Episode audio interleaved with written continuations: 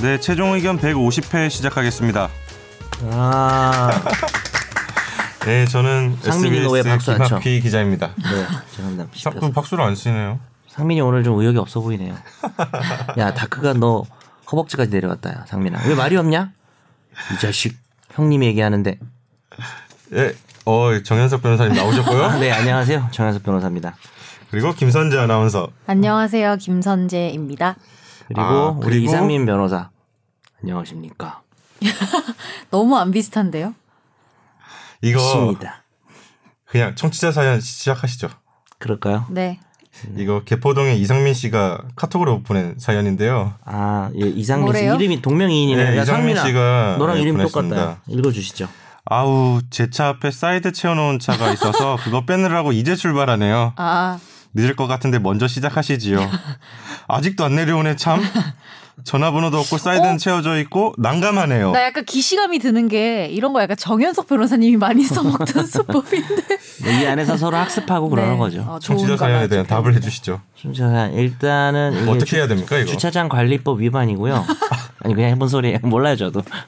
어, 이게 진짜 어, 도그 매너 정말 정말 싫어요. 아침에 급하게 나오는데 이중 주차할 수밖에 없는 상황에서 사실 사이드 어, 미러를 그 사이드 미러는 왜 나오죠 여기서 사이드 사이드 기어를 브레이커, 어, 사이드 네. 브레이크 걸어놓는다든지 중립을 안 해놓으면 사실 뭐 중립으로 해놓은 주차 자체가 원래 뭐 외제차들은 뭐안 된다 그러더라고요 중립 그게 주차 안 되는 게 있다고 하더라고요. 예. 근데 사실 제가요 얼마 전에 이게 큰 이- 이 사고 하나 있었어요. 얘기 안 했죠 제가. 차 차, 사고요? 사고는 차사 자차 사고인지 아닌지 맞춰보세요. 네. 제가 밤새 근무를 하고 새벽 5시에 퇴근을 했는데 제가 사는 아파트가 진짜 주차 사정이 안 좋아요. 주차 자리가 근데 너무 좋은 자리가 있는 거예요. 새벽 5시니까 나간 거야 누가. 거기서. 아, 예. 근데 그 앞에 이제 어떤 차가 있으니까 댈 수가 없잖아요. 그 이중 주차된 네. 거를 중립으로 지금 이 상민이 집처럼 그렇게 해놓은 게 아니라서 밀었죠. 그래서 제가 뭐 운동을 별로 안 하기 때문에 힘이 약합니다. 힘이 약한 남성이에요 제가. 안 그래서 밀린 거 아니에요? 아, 되게 예, 좀 초반에 좀 그랬어요. 그래서 제가 좀 이렇게 좀 밀었는데 한 두 대 정도 분량을 밀었어야 되는 어 아. 그러니까 그게 꽤 꽤 아 그러니까 뭐 요거 한 대 정도 한 대. 그래서 그 정도 가겠지 하고 생각하고 이제 주차를 했어요. 참 밀고. 근데 그게 한 70m를 굴러간 거예요. 아, 그게 민차가요?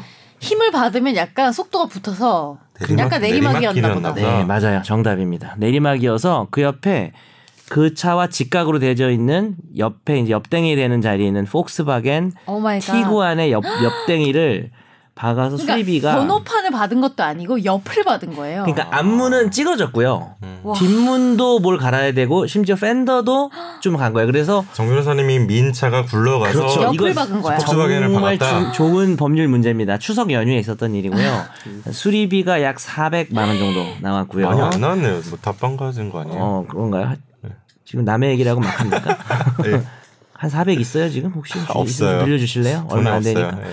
그다음에 이제 렌트비까지 해서 거의 500이 넘은 돈이 지금 나와가지고 근데 제가 딱 머리를 스치우는 게 보험 처리가 안 되나?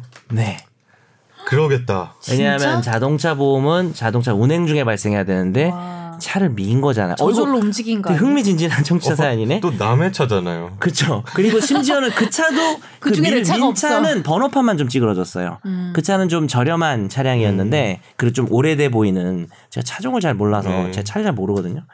그래서 이게 안 돼요. 그럼 생돈이 500이 나가게 생긴 거잖아요. 그래서 추석이 정말 글루미 어, 땡스 기빙이 됐어요, 저한테는. 그래서 그러고 있는 와중에 그러니까 저도 이제 변호사니까 이거 자동차 보면 안 된다는 건 떠오르는 거예요. 바로 생각나네요. 갑자기 생각을 해보니까 이게 있는 것 같아 보험이. 이게 뭐냐면 우리가 우리가 실비 보험 들잖아요. 음. 실비 뭐냐면 어, 네. 병원 가는 한 달에 한 3만 원씩 낸 다음에 병원 가가지고 영수증 주면은 얼마 전에 뉴스 나왔더만 실비 보험 청구하기 너무 복잡해 뭐 이렇게 나오잖아요. 네. 여기 약관이 들어가 있어요 보통. 그게 어. 일상생활 배상 보험이라고 사고 배상 보험이라는 약관이 보통 있어서 너무나 떨리는 마음에 제가 들었던 전 실비는 들어 있거든요. 아. 한 달에 그 3만 원 내는 거. 되게 되게 기분 좋아 보인다 여기 미간이 네. 막 엄청 어, 마이 미간 어쨌든 그래서 어 살아보- 전화해서 알아보니까 약관이 있었던 거예요. 어. 그래서 저는 자기 부담금 20만 원. 게다가 우리 딸도 어뭐 유아 이런 일상 보험이 있어서 그게 두 개가 비율이 되면 자기 부담금 20도 안낼 지금 가능성이 커요. 아 근데 그런 일상생활 배상이라는 게 있어요. 그게 어떤 범위까지 보장이 되는 거예요? 그게 뭐 예를 들면 애, 애들도 많이 들어놓거든요. 놀이터에서 친구랑 놀다가 친구가 이빨이 부러졌다. 어, 뭐 이런 것들. 그러니까 우리가 일상생활에서 흔히 일어날 수 있, 는 어떤 고- 과실에 의한 사고들을 다 배상하는 거예요. 아 그걸로 다 해결됐어요? 잡 네. 보험 같은 아, 거네요. 지금 뭐 잡 확정은 보험. 아닌데 보험 그 해주는 처리해주는 분이 뭐 1억까지 된다고. 아니 한 달에 5만 원씩 내는데 아. 여러분 이거 알아두시면 좋을 것 같아요. 여러분 뭐 어느 청취자 사연보다 되게 유익한. 어, 상민 때문에 갑자기 생각났어. 음. 그건 뇌 과실이어도 그럼 되는 거예요? 원래 자동차 운전도 다 자기 어. 과실 우와. 보험 되는 거니까. 저도 실비 보험이 있긴 한데 전혀 몰랐어요. 전 사실 감기 걸려서 병원 가도 청구 안 하거든요. 저도 안 해요. 잘. 어, 그게 뭐 귀찮으니까 일단. 얼마 이상 해야지 뭐 되지 않나? 그게 얼마 이상 써야지? 그렇죠. 아 신기했어요. 좋은 정보 감사합니다. 네. 아, 여의도 정현석 씨가 보내주신 그 청취자 사연이었습니다. 이상민하고 좀 유사한 사례인데 전혀 다르네요. 이상민은 지금 그걸 민 참, 밀고 왔을라나? 노매너 만나가지고 지금 그러면 어 일단 진짜 청취자 사연 네. 가볼까요? 최종 의견 애청자입니다. 궁금한 게 있어서 메일 드려요. 2018년 계약직으로 일하고 있는데 1년 계약이라 2019년이 되면 최저임금도 7,530원에서 8,350원으로 자연적으로 소급 적용되는지 9월 계약이라 7,530원으로 계약을 했습니다.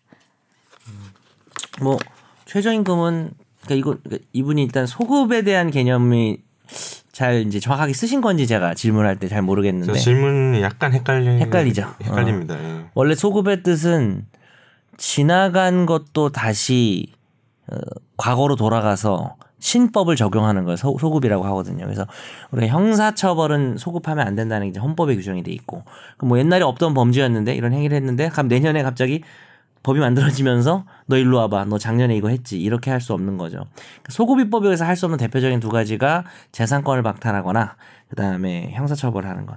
근데 그 외에는 뭐 소급을 할 수도 있어요. 모든 법들이라는 게 뭐 아, 뭐 필요에 따라서 할 수가 있는데 아니, 최저임금은 그냥 이제 1월 1일에 시행이 되면 1월 1일부터 적용이 되는 겁니다. 그래서 어 이분이 근데 이분이 궁금한 거는 아마 계약을 7,530원으로 했는데 음. 1월 1일이 되면 8,350원을 받을 수 자동으로 그 있냐? 바뀌느냐? 아, 그걸 물어보신 예, 것 같아요. 그 이야기 같아요. 어, 그러니까 예. 그거는 소급의 뜻은 아니고 네. 어, 오히려 자동으로- 반대죠, 약간. 뭐 반대 방향이. 내지 어뭐 하여튼 바로 자동으로 적용이 바뀌냐는 되느냐 거죠. 이 네. 문제인 것 같아요. 만약에 소급이라고 하려면은 2019년이 되면은 2018년에 받았던 것도 올려줘야 되는 이- 그거 여쭤본 것 네, 같지는 네 않아요. 그건 아닌 것 같아요. 예. 예, 자, 자동으로 그렇게 됩니다. 적용이 되고요. 그게 이유가 뭐냐면 최저임금법은 당연히 강행 규정이라서 강행 규정의 뜻은 우리가 이제 민사의 민사의 가장 중요한 핵심이 계약이거든요. 계약은 두 사람이 오케이 하면은 효력 인정해 주는 거예요. 근데 너희가 아무리 계약을 해도 법에서 그 계약을 무효로 만들어 버리는 강력한 규정을 강행 규정을 하는데 최저임금법이나 근로기준법은 어, 사회적 약자인 어, 노동자를 보호하는 법이기 때문에 우리가 뭐 협 뭐 이런 개별 계약도 하고 단체 협약도 하잖아요. 그 모든 것들이 다 계약인데 그게 강행 규정을 위반하면 당연히 무효예요. 그래서 뭐 1월부터는 8,350원을 받을 수가 있는 거예요. 그러면 계약서를 다시 써야 하는 그게 맞죠. 건가? 계약서를 다시 쓰는 게 아. 맞아요. 아. 그러니까 그- 그, 그게 질문이신 정확해요. 음. 것 같아요. 저도 소급 때문에 헷갈렸는데 아무튼 그죠 이분이 9월 달에 7,530원으로 계약서를 썼는데 이게 뭐 1년 1년 아. 계약이니까 내년 9월까지인데 네, 내년 9월까지인데 음. 1월 1일에 최저 임금이 인상될 텐데 내가 네. 가만히 있어야 되느냐, 뭘 해야 되느냐 이런 의도가 있지 않으실까 질문에. 음. 계약서를 그쵸. 음. 새로 쓰면 되는데 근데 저는 궁금한 게 만약에 이거를 못 주겠다 이렇게 되면은 너무 네. 비싸지니까 나는 부담이 된다 해가지고 고용하는 사람이 음. 새로, 새로 계약서를 못 쓰겠다 이러면 어떻게 돼요? 그래도 근로자가 이기죠. 왜냐하면 어. 1년 동안 쓰기로 어, 고용을 하기로 한 거는 약속이 된 건데 그 약속 중에 임금만 무효인 거예요. 그러니까 임금만 올려받으면 되고 이분이 1월 됐을 때 갑자기 정초부터 이야기하기 좀 부담스러우면 제 생각엔 그냥 받고 있다가 나중에 끝날 때쯤에 돌려달라고 그동안 그, 못 그게 받은 거. 소급 받아 소급해서 받으면 되는 거 소급- 아니에요? 그건 소급이지. 그건 예. 진짜 소급이지. 2019년 1월부터 아. 주세요. 어. 뭐 그건 이- 그러니까 받아야죠. 이분이 그냥 묵인하고 가만히 일하고 이 일을 하지 않아도 받을 수 있어요. 이거는 음. 그렇게 보시면 됩니다. 네. 자 그러면 우리 김선재 아나운서 아주 중요한 걸 계속 제가 빠뜨려가지고 네. 저희 저희 메일 주소 한번 네. 알려주세요. 저희 자, 메일 잠깐만요. 주소는요? 좀 말씀 중에 죄송한데요. 어, 청취자 사연이 끝난 건가요? 네. 지금 한 개 하지 청취자 않았나요? 사연이 일단 오늘은 없습니다. 근데 제가 좀 약간 의심스러운 거는 청취자 사연이 없는 게 아니라 혹시 청취자가 없는 건 아닌가요? 아, 저희 요즘 뭐 방송 많이 다운로드 되나요?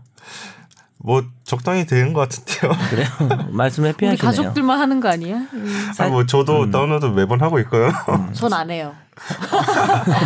저는 제가 한 거 잘 안 들어봐요. 아 그래요? 저, 음. 저는 초반엔 많이 듣다가 언젠가부터는 안 듣는 것 같아요. 그래서 막 하고 있어요. 그리고 이 방송은 듣는다고 나아지지가 않아. 들어서 뭐가 개선이 되거나 나아질 수 있으면 제가 듣겠는데, 어. 음, 오늘 어, 이거는 어떤 물 흐르듯 자연스러운 방송이기 때문에 음. 이름 아침이고 방송 초반인데 좀 좋은 얘기 시작하면 안 네. 제 될까요? 부정적이에요, 요새. 네, 근데 모두가 날씨가 부정적이었어. 추워가지고. 저는 얼마 안 돼서 그런지 들으면서 재밌던데 아, 그래요? 그래, 처음에는 내가 하는 게 재밌고 어. 이래서. 이게 느낌이 다르긴 다르더라고요. 그래서 녹음할 때는 아무 별 생각 없이 막 떠드는데 아, 그좀 달라요. 들으면 네, 예, 객- 느낌이 훨씬 재밌어요. 방송이. 아 제가요? 아 그러니까 네. 저도 이제 저뿐만 아니라 전체적으로 뭐 상민이가 한 얘기나 선재가 한 얘기도 뭐 그냥 들을 땐 별생각 없으면 다시 들으면 웃긴 경우가 있는데 저는 이제 제 걸 다시 들으면은 아저 꼴배기 싫어가지고 죽, 이고 싶을 때가 가끔 있어요. 막 말이 막 엄청 경박한 거예요. 지금도 그렇게 나오겠지? 어쨌든 그래서 그때부터는 안 들어요.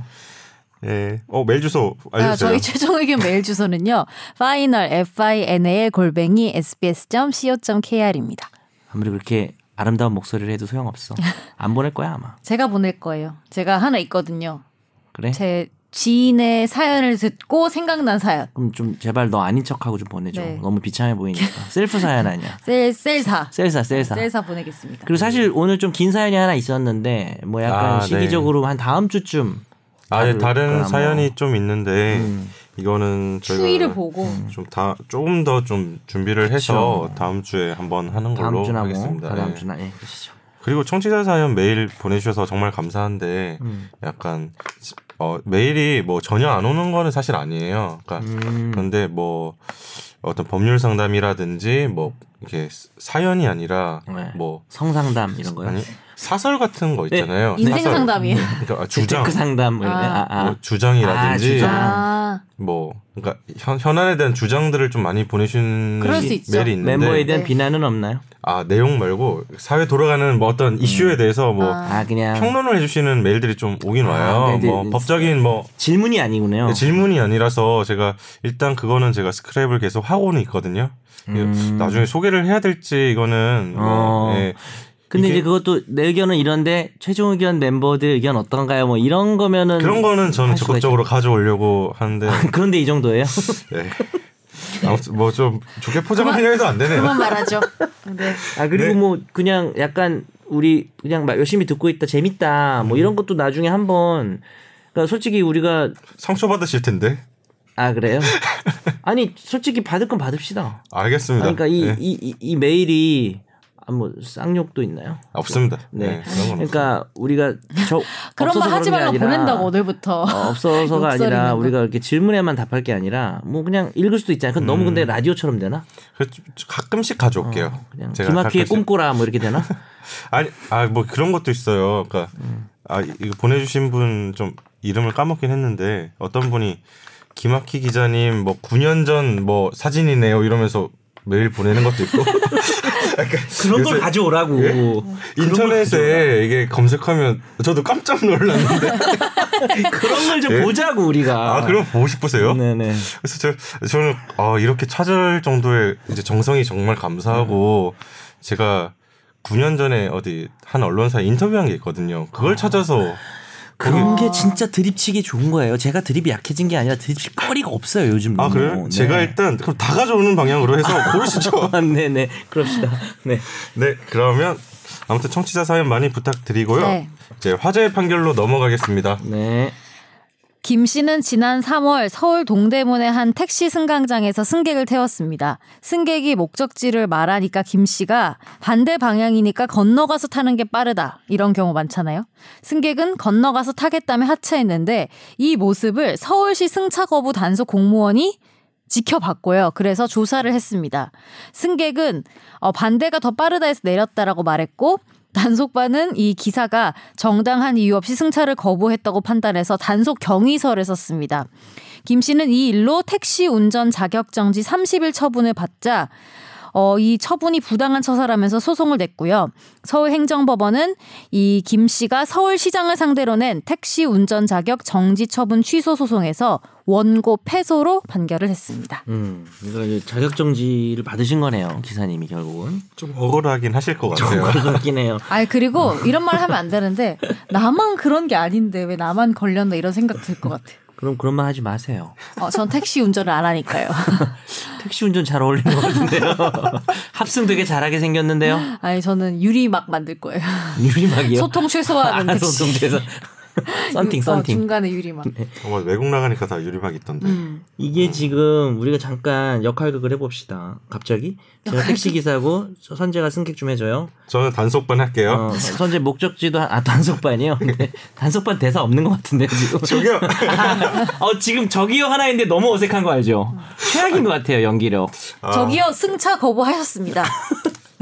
선재야 저기 목적지도 넣어서 한번 좀 얘기해줘. 아저씨 딱 잡고 딱. 약간 변형해도 되나요? 그럼요. 네. 아 근데 최대한 이 원문을 하여튼 알아서 네. 아니 하세요. 아니야. 버- 변형할게요. 음, 이건 좀 의미가 있어요 역할극이. 왜 하는 거야? 한번 저기요. 해보시죠. 예. 저기요. 고양시 덕양구 가주세요. 그 덕양구요? 음, 덕양구는 아니 저- 아니다 이거다. 가나요? 이렇게 물어본다. 이런 게 많아서 음 저기 혹시 고양시 덕양구 가주시나요? 가주시나는 뭐야? 어. 가시나요? 네. 아, 다시 그러니까- 하시죠. 다시 다시. 아, 네, 다시 합시다. 그냥- 네. 근데 제가 볼 때는 망할 것 같아요. 어쨌든 해봅시다. 살려봅시다. 네. 네. 아, 이게 제가 하는 이유가 있어요. 네, 그러실 것 같아요. 저기 경기 고양시 가나요?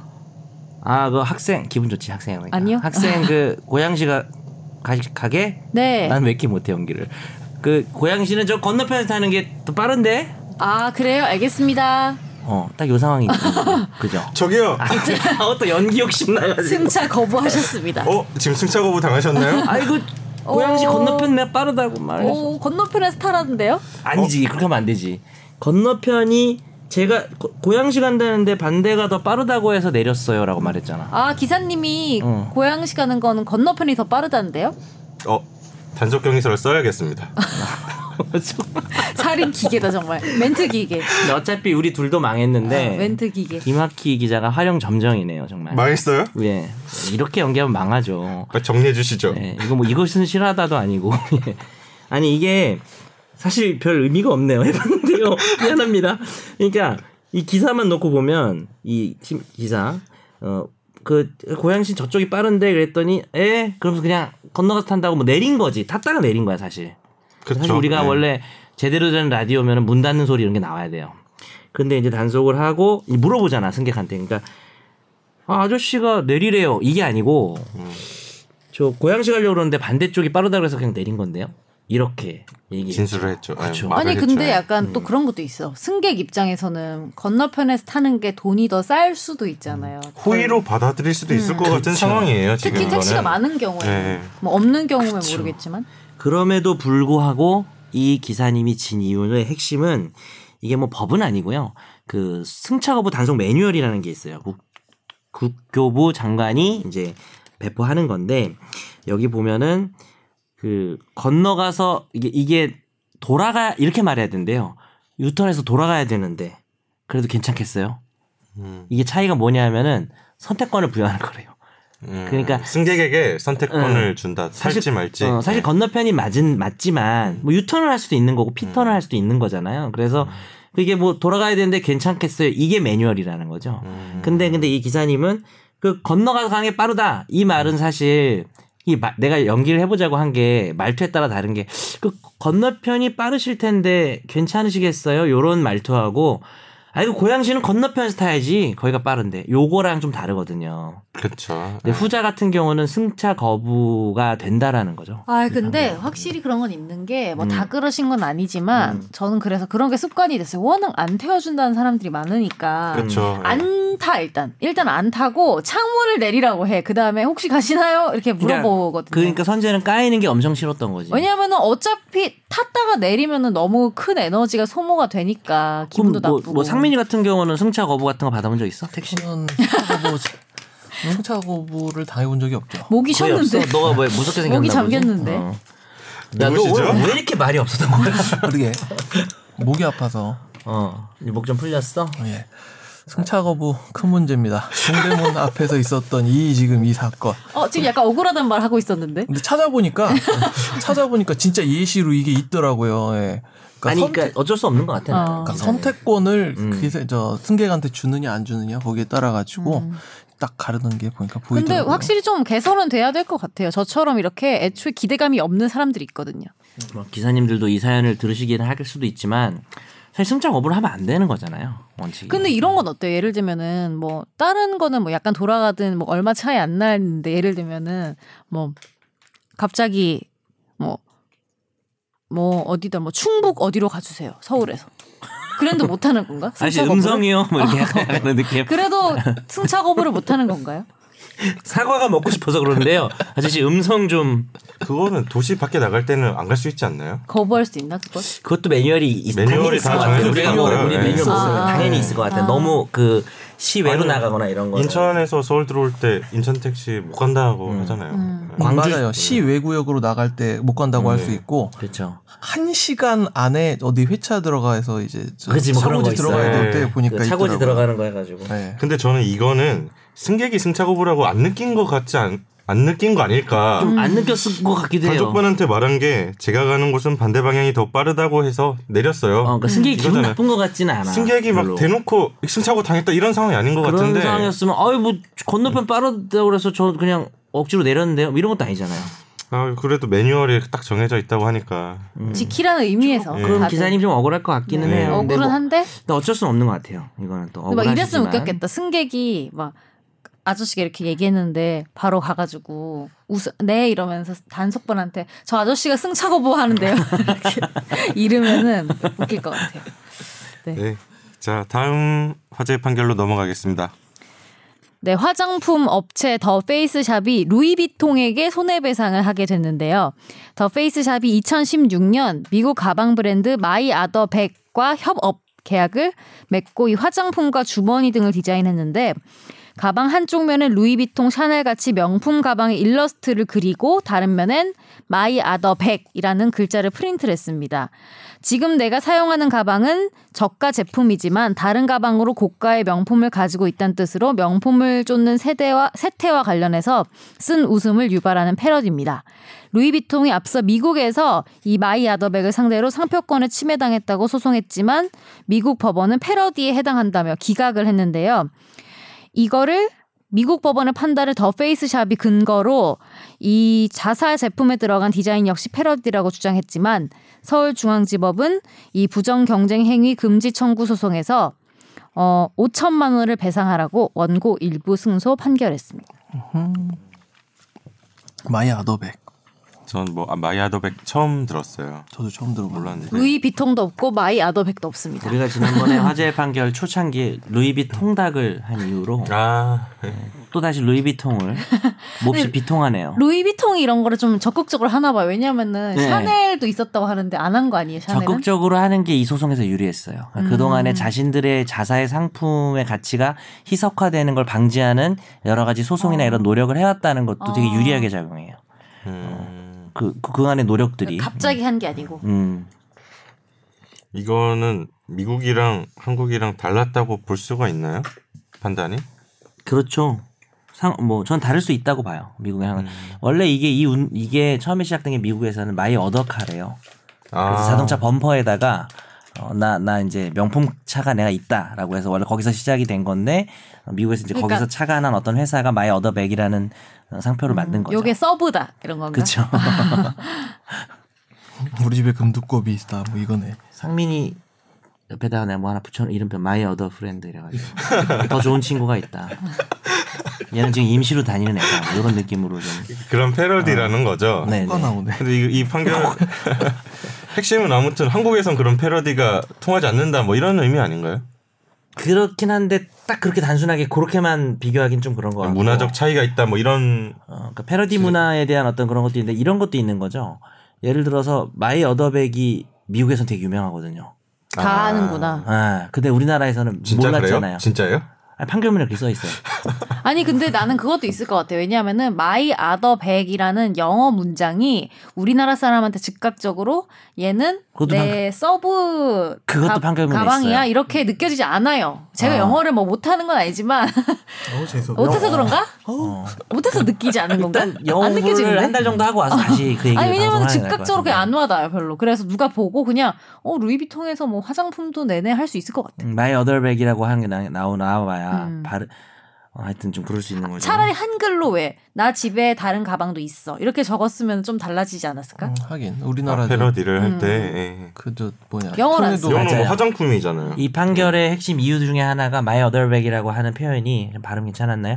my other bag이라고 하는 표현이 그 봤을 때 그 패러디라는 걸 눈치를 못 채니까 소비자들 입장에서 저 루이비통인가 이렇게 생각할 수 있다는 거고 사실은 크게 이제 그 부정 경쟁 방지법에 보면 여러 가지 처벌 행위들이 있는데 금지 행위들이 그 중에 이제 소비자의 혼동 우려라는 게 있고 음. 저게 루이비통에서 나오는 건가라는 게 있고 두 번째는 루이비통이라고 하는 상표의 가치를 좀 손상한다 식별력을 손상한다 뭐 이런 측면이 있는데 사실 전자의 혐의는 벗었어요 페이스샵이 더 페이스샵이죠 그 페이스샵은 저가고 젊은 층이 선호하고 루이비통 완전 소수자들의 명품이기 때문에 페이스샵에서 저런 루이비통 마크가 있다고 해서 어 저거 루이비통에서 나온 가방이보다고 생각하진 않을 것 같다 음. 라고 판결이 얘기를 하고 있는데 다만 루이비통의 어떤 그 저명성 솔직히 명품인 건 맞잖아요 최고의 명품에 해당 명품 중에 하나인데 그것이 이제 어떤 약간 판결문 일단은 좀 재수 없는데 어떤 소수자들만의 어떤 그런 브랜드 자기들이 그렇게 하고 있잖아요 어떤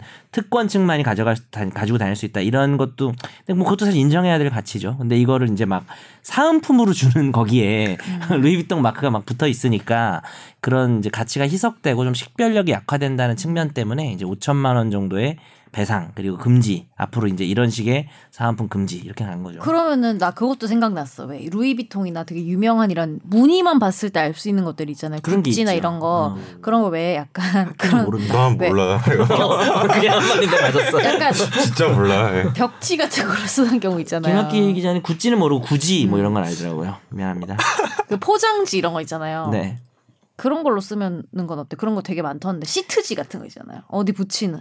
이것저것을 다 따져봐야 되는데 여기에 또 한 가지 이야기된 것 중에 하나가 루이비통의 저명성에 편승하려는 의도가 있었다라고 말을 해요. 왜냐하면은 여기 광고 중에 제가 엄청 좋아하는 조이 레드벨벳의 조. 제가 이것 때문에 이걸 엄청 검색해봤는데 사진을 다 내렸는지 뭐 페이스샵이나 아니면 루이비통 조이 이렇게 검색을 해도 하나도 사진이 나오지 않는데 아마 이 조이가 그 조이겠죠? 어, 루이비통 백을 품은 조이 이런 문구를 광고에 썼나 봐요. 아, 아예 썼구나. 더 페이스샵. 그러니까 연예인이고 뭐 루이비통 백을 루이비통 백이라는 단어를 썼대요. 그래서 이거는 누가 봐도 저명성에 편승하려는 좀 안 좋은 의도다라고 본- 봤는데 뭐 그럴 법한 것 같아요 판결문이. 근데 이거는 약간 저도 제가 뭐 화장품을 잘 막 다 아는 건 아니지만 약간 홍보 실패 아닌가요 기본적으로 법률적인 걸 떠나서 약간 그러니까 별로 아 유명하지 않았어요? 아니 그렇게 큰 어떤 뭐 완판됐다는 것 패러디를 하- 같은데. 네. 그러니까 패러디를 감수하고 뭔가 할 만큼의 그 정도인가? 근데 뭐 수입은 괜찮았다고 다 하- 팔렸다고 하네요. 하던데요. 어. 근데 이거 하면서 법률 검토 안 받나 싶기도 하고 그러니까, 그러니까 그러니까 왜냐면 일본 화장품 회사들이 법률 검토 받는 거 보면 굉장히 진짜 음. 야 이런 것까지 법률 검토를 받나 하면서 혼돈이. 혼돈이 음. 아 갖고 그래 예. 정말 희한한 것까지 법률 검토 다 봤거든요.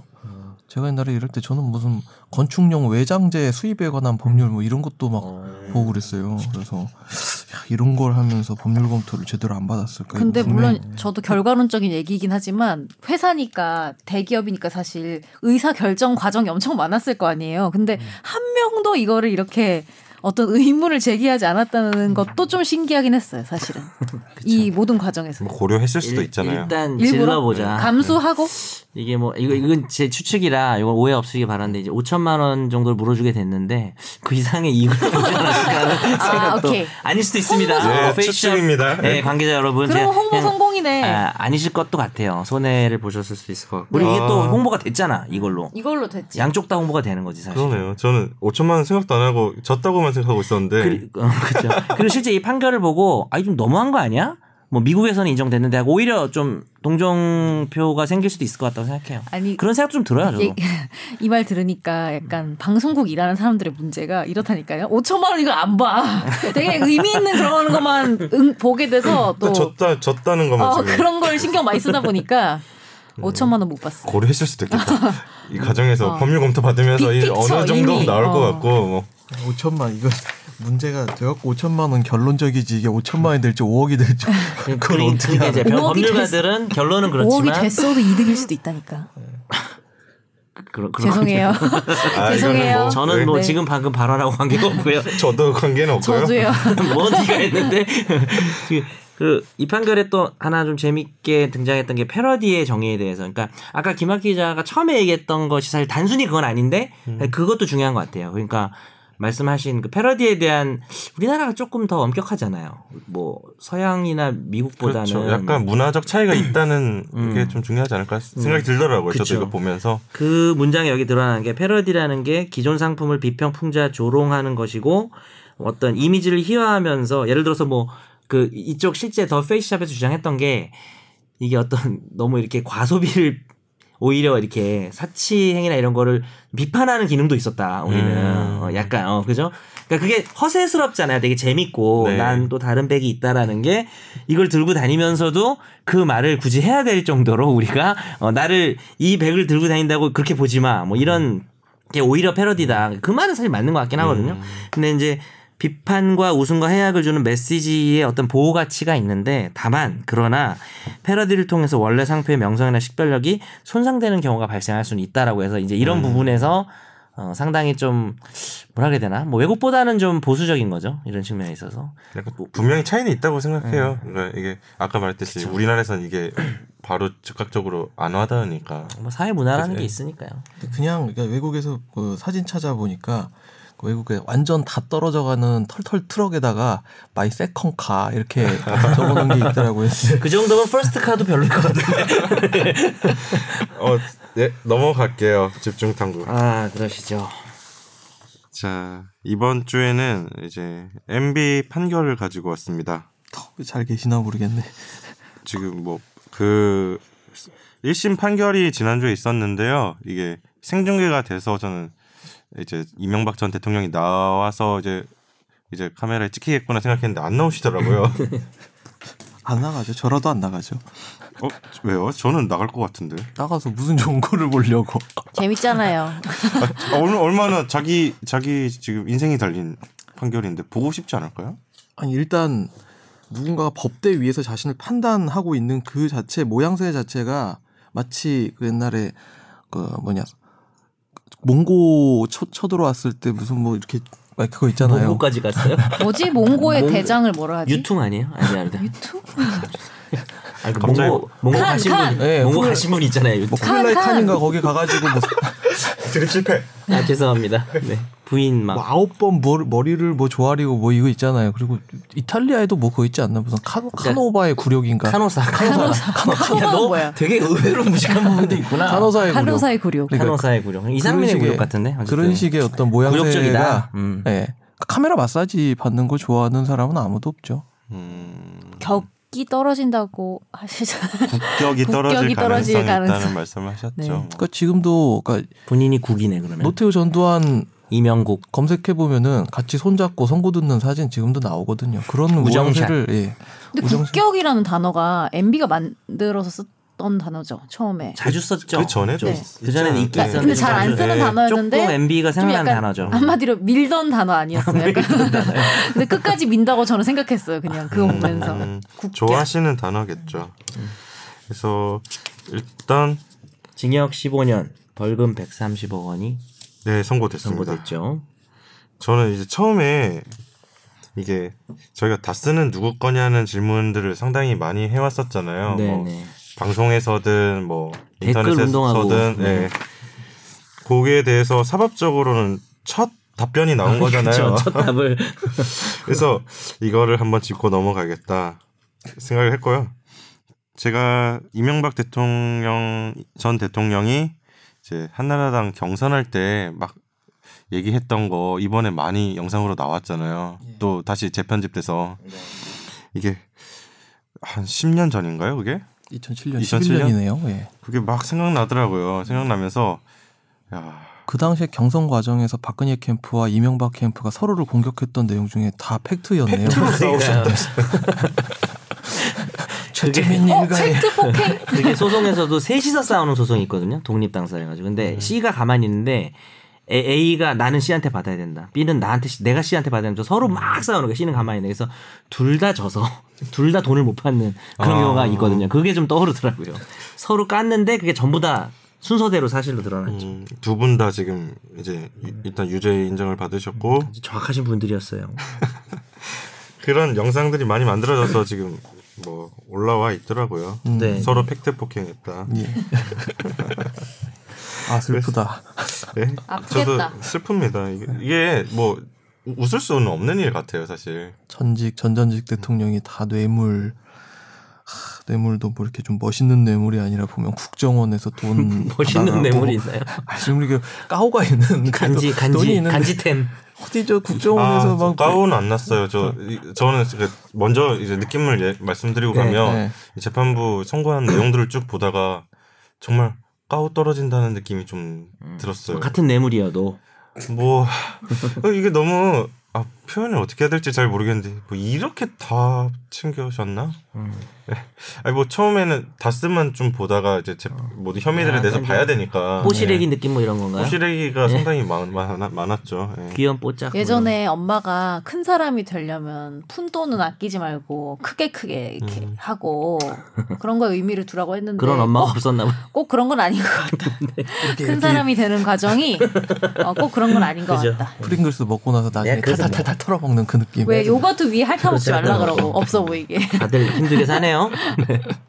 예, 그래서 이게 저희가 다스는 누구 겁니까라는 질문을 많이 던졌었는데 아무튼 재판부는 이 선고를 하면서 이 다스의 실소유자를 누구인지 이제 판단하는 게 이게 공소사실 유무죄를 판단함에 있어 성결 문제가 된다고 그거부터 판단하고 넘어갔거든요. 네. 예. 그래서 결론부터 말씀드리면 재판부는 다스의 실소유자는 이명박 전 대통령이라고 판단을 했습니다. 좋겠다. 내 아, 좋은 거였으면- 건가요? 내 거였으면 근데 다스가 이제 다스가 누구 거냐는 질문이 왜 중요했던 거죠? 누구 건지가 결국 이, 이 말씀 아까 말씀하신 대로 이 재판의 성결 문제, 예. 다스의 자금이 어떻게 사용됐는지가 지금 공소 사실에 포함되어 있는데 그러려면 이 다스의 자금을 누가 어떻게 관리하고 후루룩 할 수 있는지 여부가 확정이 돼야 되거든요. 그러려면 예. 그러니까 남의 이름으로 돼 있는 재산 누구 그러니까 A라는 사람의 이름으로 돼 있는 재산을 B라는 사람의 것으로 인정하기 위해선 실소유주가 B라 B이다라고 인정하기 위해서는 기본적으로 몇 가지 이제 사실관계를 확정지어야 되는데 자금이 누구에서 나왔느냐 네. 그리고 A라는 회사에 대한 예, 권, A라는 회사의 어떤 운영? 이슈에 관한 네. 권한을 누가 갖고 있었고 여기에 대해서 돈 결제권은 누가 행사하고 있었고 이런 것들을 쭉쭉 살펴봐야 되는데 예전에는 그러니까 예전에 정호영 이제 특검이죠. 네. 예, 정호영 특검 참고로 정호영 변호사 BBK 특검. 예 예전에 예 그때 당시에는 이제 이 다스가 예, BBK 관련된 내용이 이제 이명박 대통령과 관련이 없다라고 얘기가 됐다가 결국 이번에 이제 바- 많이 이제 이야기가 바뀌었죠. 예. 네. 그러니까 진술들이 좀 바뀌고 그런 게 네. 있었다고 이제 재판부 설명을 하더라고요. 예, 그래서 거기에 대해서 이동관 음. 전 수석이 또 출연을 해가지고 이 1심 재판은 우리는 받아들일 수 없다라는 이야기까지 하시던데, 예, 음. 어쨌든 1심 결론은 그렇게 났습니다. 그래서 재판부가 다스를 다스 실소유자를 MB로 본 이유는 일단 다스 설립할 때 이제 이명박 전 대통령이 적극적으로 관여했다는 거. 음. 네. 다음으로는 그 다스 유사 유상증자 자금원인 도곡동 토지 매각 대금이 이명박 전 대통령 소유라는 점. 도곡동 땅, 예, 네, 도곡동 땅.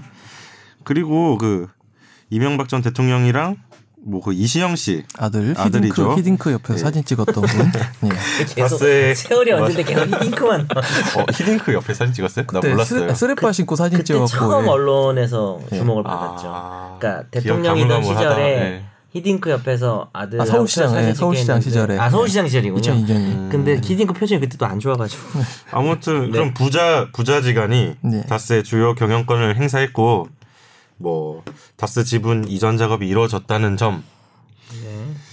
그리고 여러 가지 이유들을 말씀 말하고 있어요. 뭐 장기간 상당한 액수의 다스 자금이 이명박 전 대통령을 위하여 사용된 점, 뭐 등등등등에 비추어 다스의 실소유자는 이명박 전 대통령으로 판단된다. 예. 저도 이 정도 여러 가지 설명들이 쭉 길게 있는데 다스에서 다스 자금으로 법인 카드도 받아서 쓰시고 예. 차량도 한 대 받으시고 예. 그리고 뭐 중요한 결정할 때는 꼭 이명박 전 대통령이 관여를 하셨던 것 같고 음. 그러니까 이상은 그리고 저 그러니까 형님 그리고 네. 권영미 씨 그리고 김창대 명의 다스 지분의 처분 수익 권한이 결국 그 이제 명의자들한테 있었던 게 아니라 실질적으로 MB와 MB 아들 이시영 씨한테 있었다 결론을 내렸던 것이고요.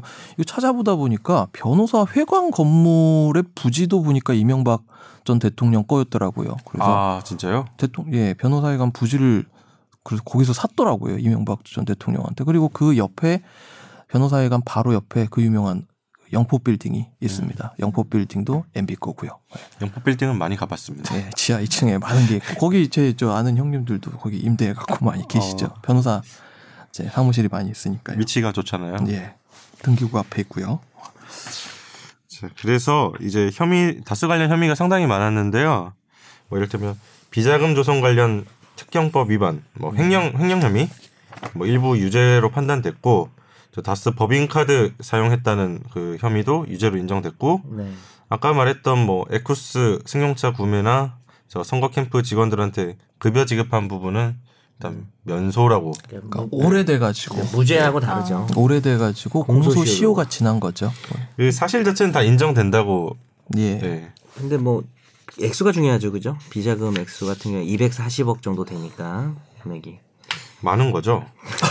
240억이 너무 많은 거죠 죽도록 벌어도 못 볼 것 같은데. 감이 잘 이 안 와. 돈을 네. 평생. 아, 근데 왜 새빨간 거짓말이라고 하셨을까? 여러분 이거 다 거짓말인 거 아시죠? 약간 부족하다. 많이 부족하지 않아요? 아, 좀 비슷하다고 생각했어요. 아, 그러니까 16가지 공소 사실 중에 이제 일부 사실에 대해서 인정이 되고 뭐 공소 기각이라고 해서 아까 말씀 주셨듯이 오래돼 가지고 공소 시효가 지나서 면소 연소 판결이 판결이죠. 이제 예. 나는 이제 공소 사실들도 있는데 기본적으로 횡령죄 그러니까 딴 건 다 뭐 생각 안 하셔도 좋고요. 횡령죄와 뇌물죄 부분에 관해서 그게 유죄가 중요한 거죠. 났다고 정리를 하시면 될 것 같습니다. 그게 핵심이지 않나요, 사실? 예, 다스 횡령이라, 자금을 예, 가져가서 비자금 횡령하고, 조성, 예. 예, 네. 그리고 뭐 삼성그룹 자금 삼성그룹으로부터 어, 소송 비용을 대납받아서 미국 소송 비용을 대납받아서 네. 어, 썼다. 그걸 뇌물로서 인정을 했고요. 그리고 국정원 자금 수수 관련해서 또 뇌물 혐의가 인정이 됐습니다. 저- 좋네. 저 누구 누구 나한테 뇌물도 안 주고 참 말이야 지금 말이야. 근데 우리가 예전에도 한번 다뤘지만 횡령죄, 사기죄, 배임죄 이런 것도 이제 재산죄라고 하잖아요. 네. 그 이제 뇌물죄는 아시다시피 뭐 공직자가 뭐 이렇게 부정한 뭐 어떤 돈을 받는 대가성 방법인데 대가성 있게, 있는 예. 걸 받는 건데 그 사실 당연히 똑같은 금액이면 사실 뇌물죄가 심각한 거죠. 뇌물이 훨씬 아, 나쁜 훨씬, 어, 훨씬 나쁜 범죄죠. 지 않나요? 네. 음, 처벌 수위도 금액으로 따지면 뭐 수십 배 이상 차이가 나고 하니까요. 그러니까 지금 뇌물도 보면 삼성으로부터 받았던 뇌물이 인정이 된 게 있고 네. 또 국정원으로부터 예, 원세훈 전 원장으로부터 받았던 뇌물이 있고 그리고 공직 임명에 대한 대가로 받았던 뇌물들이 있는데 네. 그 첫 번째 두 번째 뭐 그거는 뭔가 변 제가 만약 변호인이라면 이건 그래도 뭐라고 얘기할 건덕지가 있다 싶은데 맨 마지막 거는 진짜. 전형적인 이제 비례대표에 꽂아주고 돈 받는다 이거는 되게 진짜 구태의연한 거잖아요. 네. 예. 갑자기 친박연대라고 하는 전설의 그게 생각이 나네요. 어, 오랜만이다. 예, 양정예 씨라고 계셨죠. 아. 예, 비례 1번 12억 원이었나? 2번 6억 원이었나? 서청원 아저씨가 그래서 감옥에 갔다가 지금 국회의원을 또 하고 계시죠. 화성 화성에서. 예. 제가 아까 처음에 말씀드렸던 뽀시래기 이런 느낌이 공직임명 대가 관련 부분인데요. 요금이죠. 예. 네. 이 사실 사람 저 사람 그냥 저기 뭐 다스 관련된 건 워낙 중대한 혐의고 예. 저기 국정원 자금도 이거 되게 나쁜 혐의인데 공직임명 대가 관련해서도 나- 이거 정말 대가성 있게 나쁜 혐의인데 음. 몇 면을 좀 보면요. 네, 네. 일단 이팔성 우리금융지주 회장 선임 관련해서 그리고 김소남 한나라당 비례대표 관련해서 최등규 대보그룹 회장 관련해서 손병문 ABC 상사 회장 관련해서 뭐 마지막으로 이정섭 능인선언 운영자 법명 직원 관련해서 지광스님 예 3억 원. 이 뭐 아, 혐의들이 지광 스님 이름이 이, 이거예요? 이정섭. 섭. 이정섭. 아. 이정섭은 그분 하면 아니에요? 그렇죠 그분이시죠. 맛이 안 난다 이분 아니에요? 참기름. 취임기름 예, 고깃집 아십니다. 죄송합니다. 안 끊을게요. 일산에서 고깃집 예, 지금 가세요. 이렇게 참기름 아, 네, 각주 네. 하셨죠? 예, 이런- 이것들 관련해서 네. 네. 여기서 유죄가 난 것도 있고 무죄가 난 것도 섞여 있는데요. 일단 김소남 한나라당 비례대표 관련해서는 유죄가 뭐 유죄로 인정됐고 말씀드렸던 뭐 최등규 대보그룹 회장, 손병문 ABC 상사 회장, 이정섭 능인선언 운영자 여기는 다 지광스님. 무죄가 됐어요. 무죄로 예. 네네. 인정됐는데 음. 정선생님 이제 소위 말하는 무죄. 대가성. 네. 근데 물론 뭐 일반 사람들에겐 뭐 몇 천만 원도 정말 푼돈이 아니지만 그 약간 그 MB 입장에선 사실 푼돈이잖아요, 솔직히. 근데 제 생각에는 아마 그래서 뭐 푼돈을 모으려는 것보다는 내가 이렇게 이렇게 할 수 있는 사람이란 걸 약간 보여주려고 했던 게 아닐까라고 생각하고 음, 싶네요. 여기서 무죄가 났다고 한 것도 뭐 이렇게 돈을 안 받은 게 한- 아니죠. 네. 예, 최등규 대보그룹 돈은 회장한테 5억 원을 준 사실을 인정할 수 있다고 재판부는 판단을 했고 손병문 ABC 상사 회장은 아무튼 2억 원을 준 사실은 인정할 수 있고 그렇죠. 네. 이정섭 능인선언 운영자 또 법, 3억 원. 법명지강 3억 원을 준 사실은 인정된다. 음. 다 재판부에선 그렇게 이야기를 하고 있고요. 다만 이제 구체적인 가만- 예. 부탁이 없었다. 혐의 예, 혐의 자체가 예. 예를 들어 지광 스님 같은 경우는 뭐 불교 발전을 위해 힘써달라는 취지였다. 뭐 이런 것들. 근데 제가 진짜 정말 제가 잘해드릴 수 발전에 있는데 진짜 힘 열심히 쓸 수 있는데 아니 너가 어떻게? 네가 어떻게? 뭐 너가 따라서 뛸게요. 네. 머리 미신데요. 머리 민데요. 뿅 받고 일단 십장경을 인도 가서 외워. 요가한대요. 능인선은 우리 집에서 멀지도 3억 않은데 원으로. 우리 어디로 어머니 가봤는데. 능인 우리 어머니 능인선언 다니셨었는데. 아 그러세요? 아니 어. 우리 엄마도 나를 위해서 어, 나의 발전을 위해서 3억 원을 주지 않는다고요. 네. 근데 정말 남이 돈이 뭐 얼마나 많으신지 모르겠지만 MBN 기독교 주냐고요. 아니에요 그리고 가만 생각해 보니까 잠깐만 이 사람이 어떻게 불교 발전 장로가 어떻게 불교 발전 에 힘을 써요 장로 스님이야 뭐야 네, 법명 장로 그 내부에서 이렇게 공격할 수도 있죠. 장로라면 좀 그러니까 노장 스님 어때요 아, 그 자기 이름 자체가 되게 법명 같은데 명박. 명. 밝으나 얇다 아 웃긴다. 이게 재판부 설명 자료 읽다 보니까 그런 대목이 나오더라고요. 이제 대통령 선거 뭐 여러 가지 선거를 많이 하셨잖아요. 이, 뭐 이명박 전 대통령이 네. 선거의 신 네, 뭐 대선 때 대기업으로부터 이제 선거 자금을 조달받기보다는 중소기업 위주로 중소기업 발전 에 아, 힘쓰신 분이네요 이게 잠깐만 제가 좀 헷갈리는데 저 재판부 생각 설명 자료인지 공소사실에 들어있는 건지 좀 헷갈리긴 하는데요. 음, 공소사실이든 여기에 들어가 있어요. 지금 그, 그런 전략을 세웠다는 게. 대기업보다는- 예. 그래서 뽀시래기 전략을 뽀시래- 예, 뽀시래기 전략이다. 오늘은 아니 네. 진짜 뽀시기인가요? 리얼 빅피처인데요 그 정도면 대보그룹이 말이야 지금 하이패스 사업을 얼마나 열심히 하고 내가 잘할 수 있는데.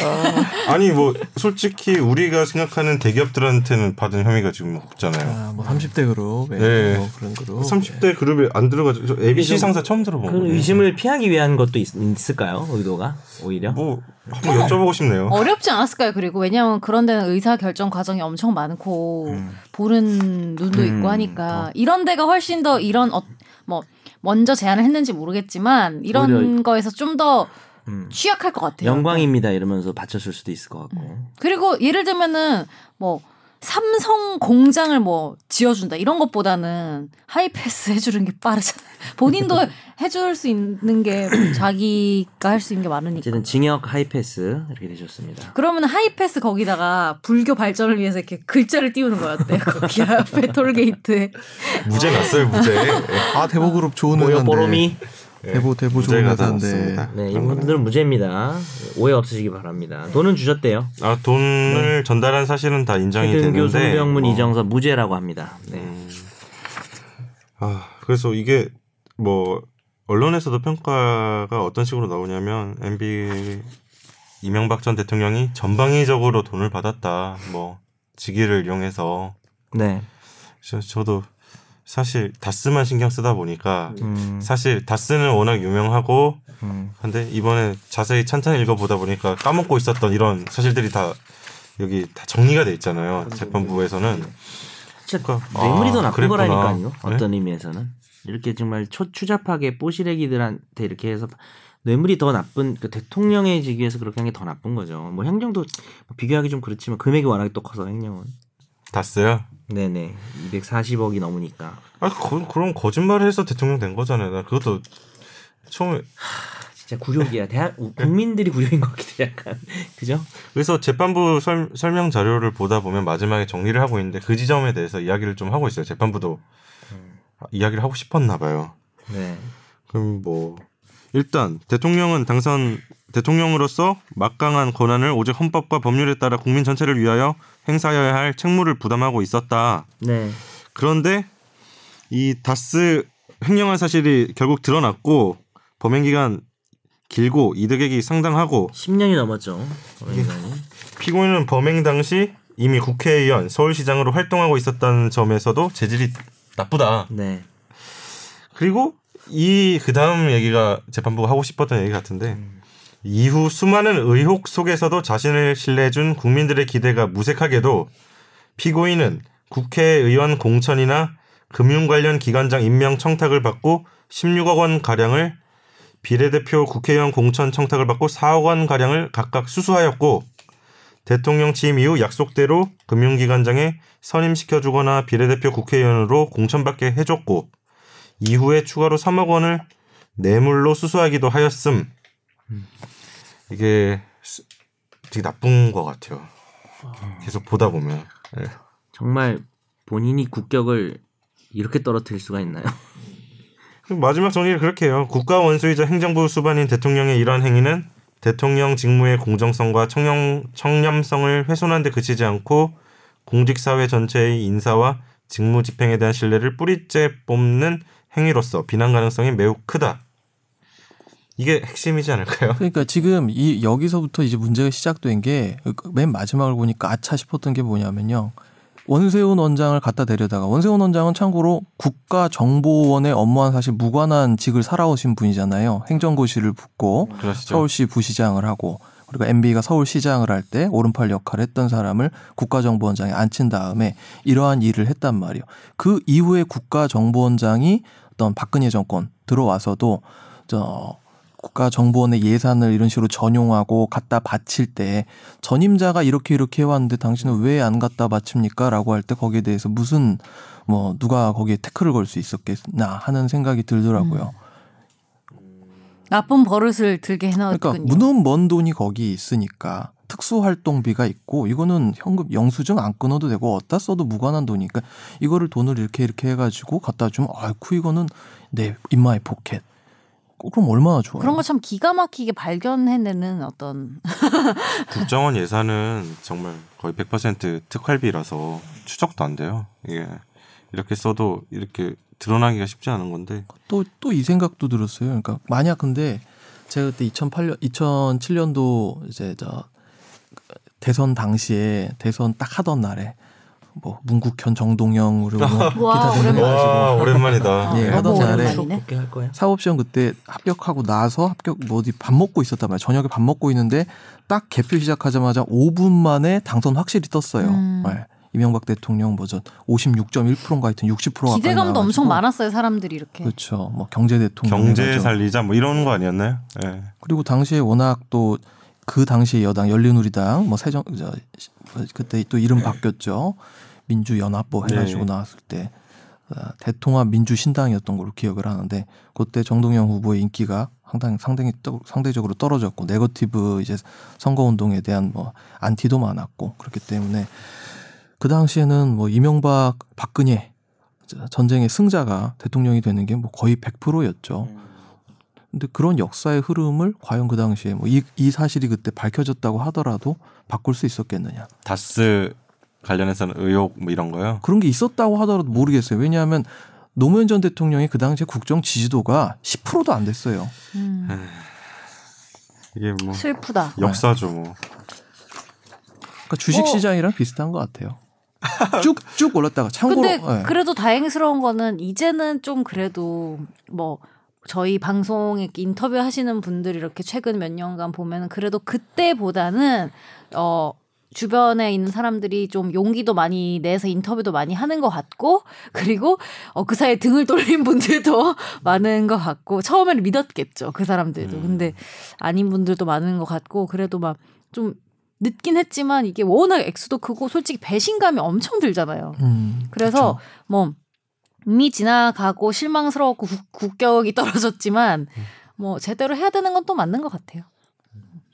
이 결정적으로 NBA의 측근들이 등을 돌리면서 좀 바뀌었죠. 그렇죠. NBA 측근들 김백준 잘해줘야 돼요 옆 사람한테 그러니까 상민아. 예. 잘해줘야 잘좀 하자. 돼요. 예. 제가 저 아파가지고 막 어 나 죽을 것 같아 어. 이러니까 제 친구들 전부 다 저한테 야 너 죽으면 유산은 나한테 주라 한 놈도 아, 빨리 나아라 이런 인간들이 없어. 우리는 걱정했어요. 그러니까 이거 지난주 안 방송 때. 친해서 그런 거야. 이런 사람들은 안 친해서 그렇고 친한 사람들은 내가 1등 그러고 있었어요. 예. 제가 이상민 집안의 발전을 위해서 힘쓸 테니까 내 양자로 삼아줄게. 저한테 네, 저는 이상민 상속을- 재단을 설립할 생각입니다. 그럼 한 3억씩 주시면 되겠다. 아니 오늘 예 어제 참고로 다우지수가 폭락을 하면서 지금 줄 수가 주식시장에 없습니다. 파란 나라가 떴습니다. 오늘은 왜 그래요? 아까 저 속보 뜨는데 개장하자마자 막 폭락하네요. 어, 폭락하죠. 오죽기에 다우지수가 4% 야, 아, 갑자기 이건 뭐냐 뭐야. 전 어플을 열지 않았습니다. 야 파란 나라 엄청나다. 예 이런 때 사세요. 분할 매수 하시면 이런 때 사면 돈 법니다. 예. 그 최경사 느낌으로 영화 평도 하나. 이것저것 다 하죠 뭐. 저희 하고 싶은 장투 거. 하시는 분들은 오늘 같은 날 좀 사세요. 사시면은 예. 돈이 없어요. 돈 신장이 없는데 살아. 신장이 두 개인지 생각해 보시고 아 위험한 발언이에요. 진짜, 진짜 듣고 안 돼요. 신장은 두 개가 있어야죠. 네. 스페아 예. 너 유해한 방송을 할 거야 자꾸. SBS 의 이름으로 정말. 하루 종일 뭐 하루 이틀 위험 방송한 것도 아닌데 마지막으로 개인적인 궁금증. 음. 징역 15년은 어때요? 느낌이? 아까 뭐 여기에 적당하냐는 거 아니면 네. 그냥 느낌을 물어보는 거예요? 둘 다요. 사실 그 저 저희 제 같은 경우에는 나이가 그 정도 두신 분은 징역 15년이든 징역이 두 자릿수 넘어가면 아무 의미 없어요. 건강해. 예, 그냥 어. 되게 나는 길다 이 느낌이고 되게 건강하셔. 건강하게 나오실 것 같은데 몸이 상당히 안 좋으시다고 그 저 말씀하시던데. 교도소에도 테니스 치는 거 있나요? 여기 안에? 테니스는 안 될 것 같아요. 안 들어가봐서 모르겠네. 네, 테니스 나중에 되게 힘들게 치시더라고요. 얼굴 보니까 몇년 전에 예, 보니까. 마음고생을 많이 하신 것 같더라고요. 그러니까 그러니까- 요혐의 하기 전에도 조금 네. 근데 15년이 그분의 격에 맞지 않지 않나요? 좀 더 드려야 격에 맞지 않을까? 격을 오히려 15년은 어, 네. 아니, 그 나이가 전직- 있으시면 또 전직 대통령과 전전직 대통령이 참 모두 일생의 마지막을 다 교도소에서 보내고 있다는 게 참 거시기 합니다. 슬픈 사실인 것 같아요. 우리 입장에서도 쉐시죠. 또 뭐 그때 뭐 누구를 뽑았던 간 우리가 뽑은 거니까. 국민으로서 예. 그러니까. 아 선재가 이명박 찍었구나. 나 그때 없었을 걸요? 어, 미안해. 미안해. 아, 피해갔다. 다행이다. 너 이수성 찍었어? 뭐 이수성 이한동 이한동 이수성 교수님 나 수업 들었단 말이야 예전에 형법 교수님 얼마나 인자하신데. 그 당시에 문국현 바람이 셌어요. 기억나요. 저 대학생이었는데 아, 현재는 뭐야 고딩이야 뭐야 나라를 중딩이야? 날아다니기 중딩 일창 고등 막 이러지 모르십니까? 않았어요? 완전 네. 급식이었네. 급식이었습니다. 네, 민증도 안 났을 수 있어요. 재밌는 재밌는 2007년도 대선이 네. 재밌었어요. 예, 이회창, 뭐 문국현 맞다. 뭐 이제 맞다. 뭐 언제나 허경영 거의 권영길이었죠 나 민노당. 얼마 전에 허경영. 민노 얼마 민노당 전에 권영길. 자유로에서 엄청 큰 차에 허경영 진실 밝히기 막 이런 거 봤어요. 그러니까 좋은 진실. 그러니까 완전 아, 재미도 없어요. 그런 아니. 버스 같은 거 봤어요. 허경영까지 나온 거 보니까 이제 방송 끝났것 같은데. 예. 집에 갈게. 그냥 예. 좀 다들 갈 때는 좀 무중력 상태로 갔으면 좋겠어요 집에. 무슨 소리예요? 아니 무중력법 하시잖아요 허경영 씨. 축제 축제법 축제- 축지법, 축지법. 이거 아니 그리고 무중력 그 댄스 있어요. 있어요. 그 네. 무중력 댄스 봤어요. 이렇게 예. 다들 그래비티. 네. 그래비티 오케이 네. 아이씨 네. 그러면 오늘 방송은 마무리가 좀 이상한데요. 뭐야, 이거. 네. 어쨌든 근데 최, 아, NBA에 대해서 한, 한마디씩 정리하고 끝내시죠. 그래도 이 역사적인 판결이지 않나요? 아 글쎄 뭐 한마디 한마디 할 수 있는 게 있나? 고려대학교 한 줄평 경영- 이런 거 했잖아요. 있잖아요. 한 줄평. 어? 고려대학교 경영관에 가면 MB 라운지가 있는데 이거 띠 이거 거기 뭐 어떻게 해야 되니까 사람들이 고민을 많이 하고 있답니다. 아, 저 거기서 많이 놀았는데. 음, 그렇죠. 한 줄평을 해야 된다고요. 국가 원수가 국가의 원수가 된 거죠. 오 라인 요새 그 쇼미더머니 한다고 쇼미더머니. 아, 이렇게 못해요. 엠넷 쇼미더머니 이렇게 해줘야죠. 국가의 원수가 된 기분을 내- 너희들이 알아? 이거네. 아 그런가요? 네. 마미손입니다. 이제 마무리합시다. 전 모르죠 제 펀치 라인으로 그냥 마무리합시다. 네. 펀치. 좋았습니다. 네. 네, 오늘 방송은 여기서 마치겠습니다. 감사합니다. 네, 감사합니다. 네.